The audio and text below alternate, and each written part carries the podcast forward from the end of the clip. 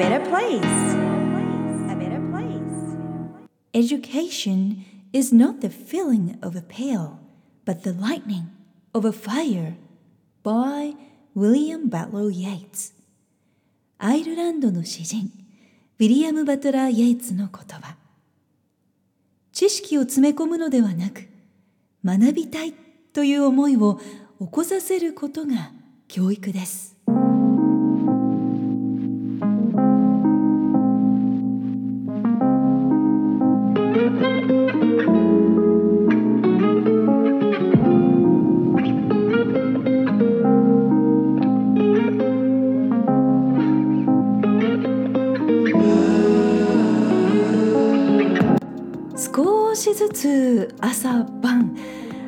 風を感じられるようになってきました。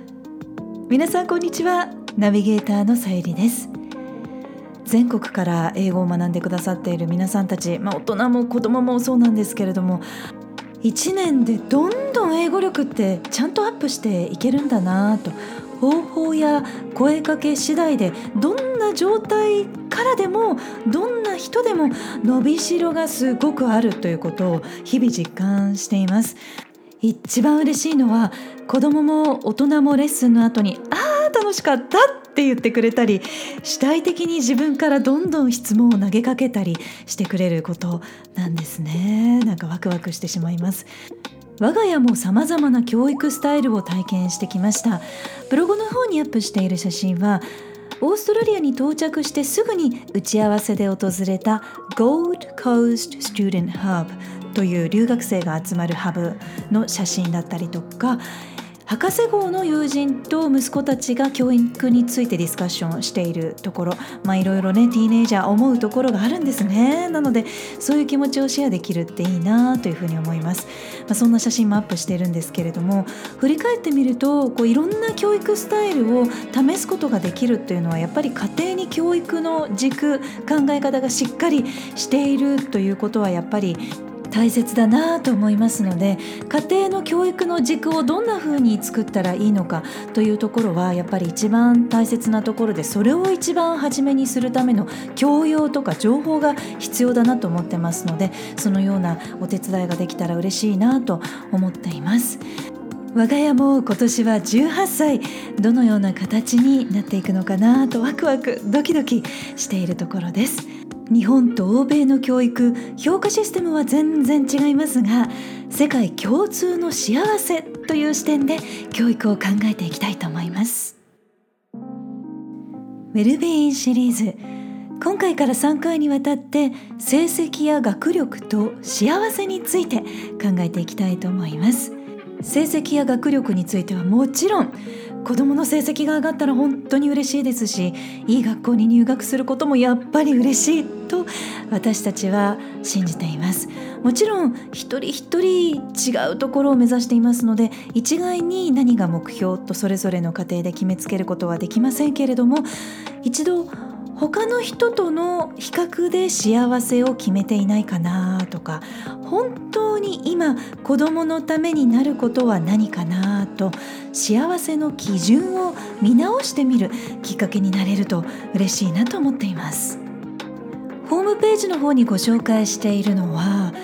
ラヴィン・エッアルの2012年の生徒の成績に関する調査結果です。左側の赤い数字は上から期待よりいい成績だった時の幸せ度を予測したもので8.27左の上から2番目の数字は期待通りだった時の幸せ度の予測で7.81そして一番下の数字は期待よりも悪かった時の幸せ度の予測で4.42ということで上から順番にだいぶ幸せを感じるポイントというのが下がってきているんですね。で実際の成績と幸せの関係の研究データというのが右に挙げている数字なんですが全部上から6.366.45.6.55というのが本来の数字だったということなんですね。つまり成績が良かったから幸せを感じるということではなく成績の結果によって幸せ度というのはあまり左右されないということが研究結果として出たということなんです。まあ、とは言ってもやっぱり志望校に合格した瞬間とか本当にいい成績を取れた時の瞬間ってやっぱり嬉しいって感じますよね。ではなぜ成績がいいと嬉しいと感じるんでしょうか？これは研究論文とか背景というのがとっても長いので今回は成績がいいと嬉しいと感じる理由は一体どうしてなのかを調査したデータに絞ってご紹介していきたいなと思います。バーリーとミーガンが2013年に発表したリサーチデータによりますとある大学の先生がこの研究のお手伝いを依頼されまして生徒たちに成績は最後に上げることができるよというようなボーナスプロジェクトの提案をしました。またそのプロジェクトによってクラスの誰も成績が下がることもないよというような提案だった中クラスの41%の人はその提案に反対をしました。特にクラスの中でも成績が平均よりも上の生徒たちの52%がその提案の反対をしたという研究の結果が出たんですね。これは一体どういうことなんでしょうか？つまり自分の成績が上がらない中で他の生徒の成績が上がるようなプロジェクトには賛同できなかった、まあ、それは応援できないよというような結論が出ています。まあ、詳細は本当にもういろんなこう条件とかがあるんですけれどもつまりは成績がいい悪いっていうのは実際の自分自身の成績というよりかは周囲の誰かと比較した時だったりとか周囲の、まあ、例えば自分よりも良くない成績を持っている誰かがそのプロジェクトからメリットを受けることができて自分の成績に近づいてくるというようなことに対して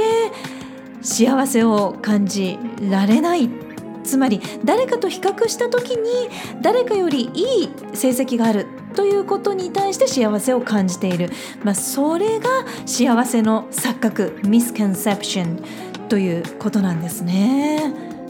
なのでこう成績とか収入とか美とかそういうことだけではなくっていろんな分野において私たちはこんなことができたら幸せになるんじゃないかという結構勘違いが多いのではないかというようなことを提案してくれる研究結果となっています。いろいろ考えますね自分が今追い求めてるものって本当にそこに達した時に幸せになれるの？なんていう疑問が出ちゃうかもしれませんけれどもじゃあ一体何を目指せばいいのでしょうか。学ぶことも教養も大きく時代が地球規模で変化しているこの時代に必要なものって何？じゃあ勉強することで幸せになれるの？何に一体向かっていけばいいの？塾や受験が日本の教育の軸となっていた今までなんですけれどもお子様がいらっしゃる方とか塾や教育関係のお仕事をされている方々本当にたくさんこのポッドキャストを聞いてくださっていらっしゃいますし企業などでも成績とか成果が重要な立場の方それから人材育成評価する立場の方の考えるきっかけになれたら嬉しいななんて思っています。人との比較とか競争によって感じられる錯覚の幸せを追い求めていてもいつまでたってもみんな幸せになれない。結果成果が出ない。出すことができない、まあ、これから働き方も生き方も価値観も多様化する中で人と比べることさえも難しくなってくる時代なんですけれども教養本物の英語力やり抜く力想像力対話力というのが必要なんですけれどもじゃあどのような勉強の仕方とかどのようなことをすれば本物の自信や喜びにつながっていくのでしょうか？さあ次回は成績学力と本物のモチベーションの関係についてご紹介していきたいと思います。あなたは本物の教育子育てとは何なのか？どのように感じますか？さあこの番組は自分軸を確立し一人一人が自分らしさを最大限に表現することで世界がより良くなるというビジョンで配信しています。私一人だけではなく世界の声そして皆さんからの声もお届けできたらいいなと思っています。皆さんからのメッセージご質問リクエストも受け付けています。スペルは SAYURISENSE Facebook ページはグローバル育児。スペルは GLOBALIKUJI で検索してぜひフォローやメッセージでつながってくださいね。ホームページからはゼロからマスターまでのストーリーやキャラクターがわかる心理学診断も無料で体験いただくことができます。お役に立てたら嬉しいです Hope to hear from you Alright Thank you for listening Take care and enjoy your life Till next time Bye bye Who you are makes the world a better place A better place A better place